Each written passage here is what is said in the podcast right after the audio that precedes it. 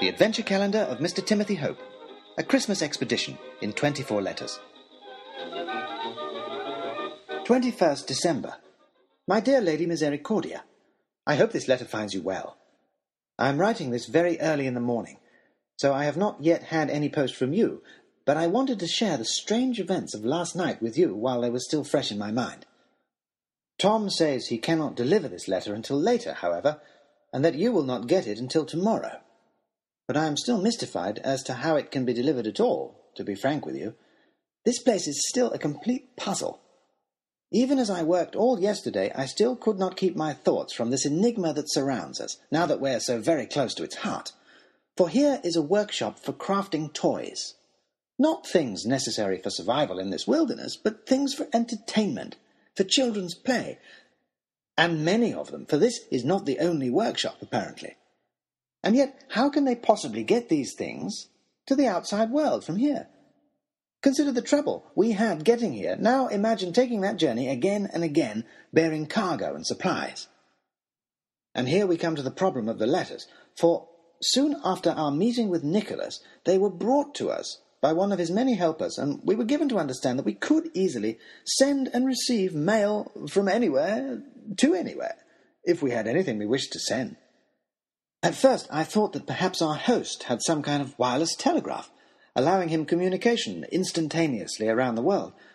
But no, here in my hand was your letter, on your paper, in your very own handwriting, even down to the three whole pages detailing the dress that you wore to the ball, which, as Harry pointed out, could have been summarized in just three words pink with ribbons.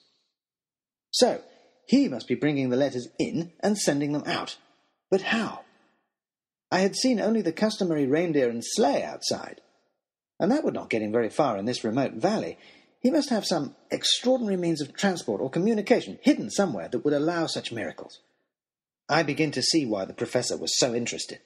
And I was right in my guesses, too, it seems, for as Harry and I were eventually led through into supper, we came in at the tail end of something the professor was saying to Nicholas. But imagine the possibilities. A world where people can travel to distant lands in only hours. Imagine what we might learn about other people and their cultures. How that will destroy all the barriers that distance and ignorance put up between men, and put an end to hate and suspicion between nations. Imagine a world where men can talk to each other across the globe, have the knowledge of the world at their fingertips, know all the news and all the secrets. Imagine what a race of scientists we will be then what will we not be able to do? Or perhaps, said our host genially, or perhaps all that knowledge will drive men mad. Have you thought of that? Have you thought that perhaps people will be people, whatever toys they have? But just think what it will mean for trade, persisted Lord Daunt. Goods from every country under the sun, available wherever you want them. And when you have everything you want, countered Nicholas, what will you do then? Could it be that what you really want is precisely what you can't have? But, uh, said the professor. Uh, now, a moment, said Lord Daunt. Besides, continued Nicholas, it isn't mine to give. It will be useless to anyone else anyway. So enough of that. Time for supper and he said it with such a gentle finality and heartiness that the professor and his lordship stopped pestering him and followed him meekly to the table. But I could see that they weren't going to give up on their dreams so easily. This time we were eating in a large room set off by an arch from a vast dining hall with high painted ceilings ringed about with a gallery. And the whole place was filled to the rafters with the workers from Nicholas's homestead, all eating and drinking happily. We were evidently seated at the top table, along with Tom and Alf and three other workers, who hung on every word Nicholas uttered.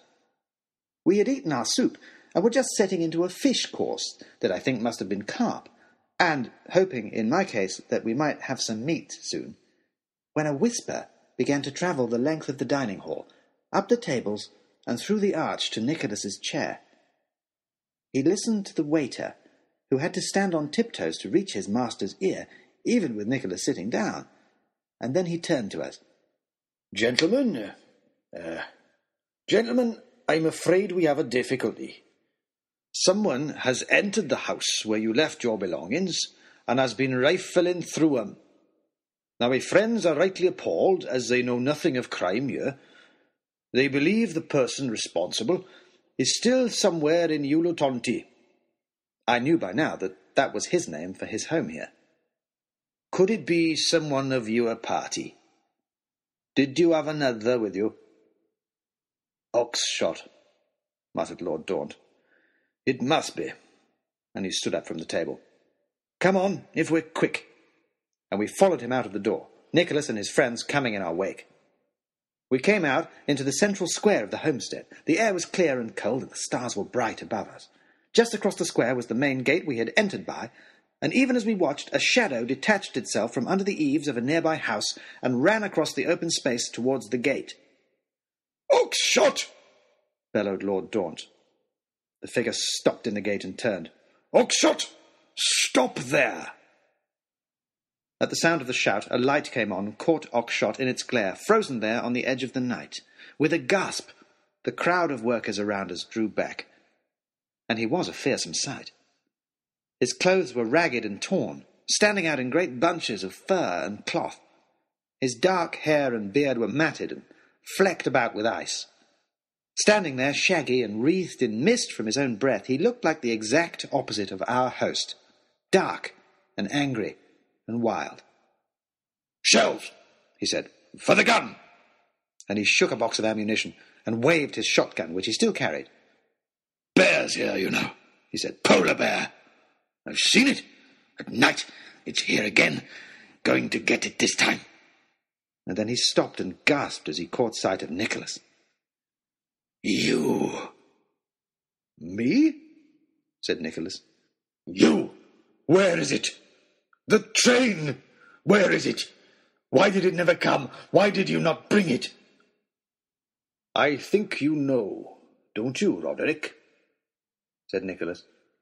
And there was a tone in his voice that I had not heard before, something hard and stern. It wasn't my fault, shouted Oxshott. I didn't mean to push her so hard. I didn't know she'd fall off. It was very bad, all the same, said Nicholas. And at the word bad, the crowd around us shuddered. How dare you! How dare you! roared Oxshott. You! You! He stopped, and a terrible twisted smile spread over his lips. You! What a trophy that would be, eh? Your head, just above the fireplace. Uh, that would be something, wouldn't it? That would be quite something. Oxshott, what are you saying? I couldn't stop myself. What do you mean? I mean his head, he said.